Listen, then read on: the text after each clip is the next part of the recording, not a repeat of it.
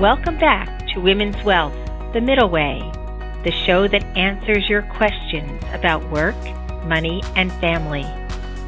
My name is Susan McGlory Michael, and I am the CEO and founder of Glen Eagle, a wealth management firm in New Jersey. My name is Carol Ann Fernandez, and I'm the COO of Glen Eagle. We're very excited to have our guest today, Barb Rosenstock, a children's author with 25 published books, including the Caldecott honor winning The Noisy Paint Box.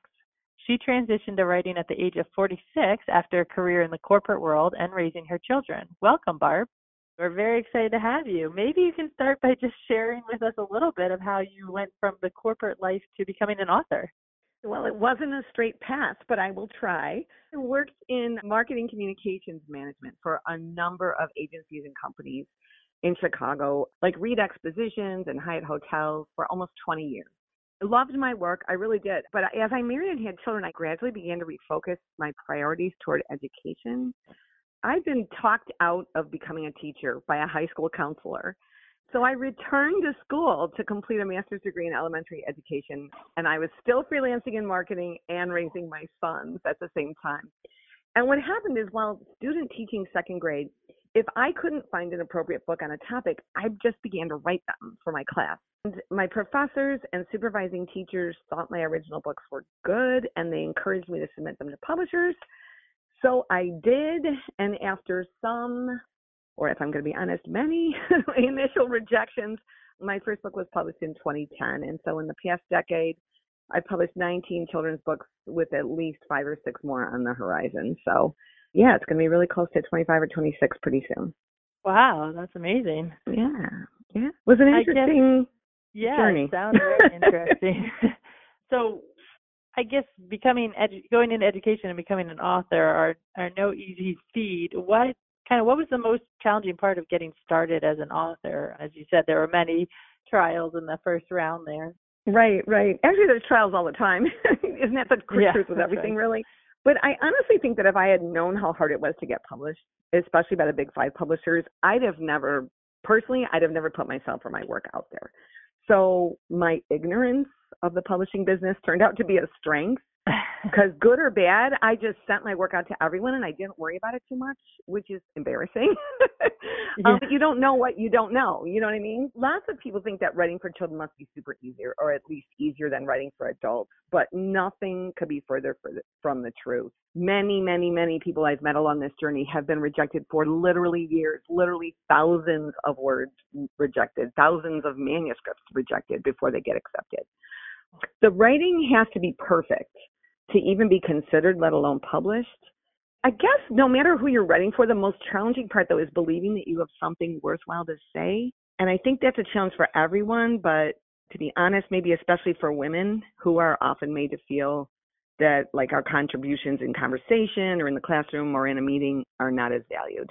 So keeping that for the front of mind, like I have something, I think I have something here, and and it's worthwhile, Yeah. and let's see if anybody thinks so. That's probably the the the most challenging thing curious because obviously books and with all the technology nowadays, have you found it more challenging as you your more recent books, or has a transition like over the time that you've been because you have 25 published books, which is amazing, or I guess over 25 published books, but have you seen like a transition or difference in the type of writing and getting it published than when you first started, or does it still seem kind of the same? What I've written mostly is picture books. I would say that those are still pretty similar. That is not true for all parts of publishing, obviously. I mean, the Kindle and, and things like that have changed changed everybody's consumer habits, including my own. I mean, adult wise, I read read I tend to read electronically much more than I read on paper myself. But one of the things I really like about picture books is the contribution of the artist and the writer working together as a team and the idea that it's a physical product. I, I always even remember that feeling of having a little kid in your lap, whether that was a student, having a student next to you, or my own son's in my lap, and Right. going through a physical object with them and looking at the pictures and telling them a story. And we're we're still kind of one of the last bastions of that that we still do that. Picture books still have that feel to them. And to me it just it just really brings to mind my own childhood. I didn't necessarily have picture books read to me, but I had a grandfather who told wonderful stories. And it's that feeling of someone, of an adult really caring about you and trying to share something with you when you're a child that I try to put into my own work. So I don't know if the technology. I don't. I guess I'm not. I'm not a huge. I'm not hugely knowledgeable about how the technology's changed. I just try to tell my stories the way I tell them, and how they come out in the world is someone else's job. Seems to be working, so maybe stick with yeah, that. Yeah, yeah. Um, so far, so far, so far. I know a lot of your books are centered around history and art. I'm just curious on how you got started in those subjects. Was that just areas that you were interested in, or how did you get onto that? I'm a theater geek. I'm not an artist at all. I don't consider myself a visual artist at all, but I feel like anyone who writes for children, myself included, I write what interests me. Because if I'm not interested, the children who read the books won't be interested either. So their curiosity drives my curiosity and vice versa. Again, my grandfather, he, his, most of his stories were about people that he had met. So I tend to write from a biographical or historical perspective. I think that's just because I have some somewhat of his voice in my head all the time. And I try to write about nonfiction subjects. Most of my books are nonfiction or historical fiction, so they're based in, in fact somewhere. I try to do that just like you would tell a child a story, but I don't choose the subjects ahead of time, like from a list. Instead, I'll read or hear a little fact that makes me think, like, I didn't know that, and go from there. For example, I read an internet article that the artist Kandinsky probably had synesthesia, meaning he could hear colors. So that began my research that became the Noisy Paint Box. The fact that Abigail Adams ran a business to support her family during the revolution, something I think we should all know about. yeah. Altered in the book Leave It to Abigail. Monet often worked at 3:30 in the morning to catch the light and and painted from a boat. That became Mornings with Monet and recently just the fact that a Canadian boy spent 50 years trying to find out where the monarchs went from Canada to Mexico resulted in my latest book, which is called The Mystery of the Monarch. So it's a curiosity first, subject later kind of process for me. That's so interesting. Yeah, to hear how like just reading things then kind of piques your interest, which leads to these books. That's just a great way of thinking, and, and so right. so interesting to see what comes next. yeah, exactly. You never know, right?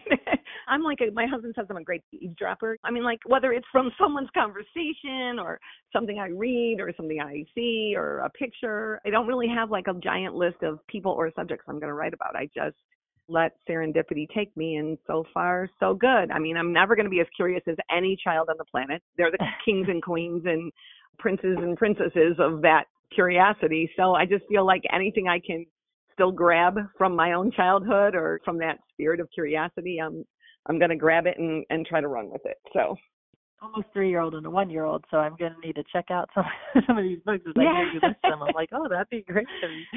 Um, yeah, yeah. I, well, thank you for sharing all of this. I find it extremely interesting. I'm sure some of our listeners will. One of our last questions we always like to ask is what advice would you give to either someone who's looking to be an author or just contemplating switching a career um, to them that similar to what you did? Well, specifically to be a children's author, I would recommend a specific organization. It's called SCBWI dot org, the Society of Children's Book Writers and Illustrators.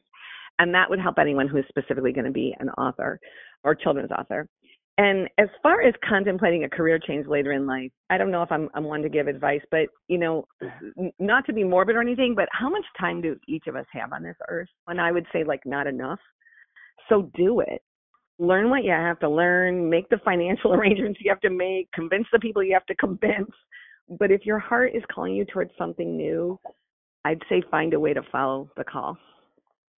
That's great. And I think it's some of the hardest advice for us to follow, but such great advice, and we probably need to hear it over and over again. Right, um, right. But, it's the same. Believe in your gut. What am I here for? And and start moving towards it. You can't. Sometimes you can't make a giant leap, but you can make little steps. So. Well, thank you, Barb, for taking the time to talk with us today. I, I know you're extremely busy, so we appreciate you sharing your insight. And I'm definitely going to be checking out some of your books for my little girls, and I'm sure some of the listeners as well. But thank you again. Great. Thanks so much for your time, too. Thank you. Thanks for tuning into today's episode of Women's Wealth The Middle Way. Make sure to subscribe to us and leave a review on iTunes, Spotify, SoundCloud, or your favorite podcast app. Join us for new episodes every other Wednesday. See you in two weeks.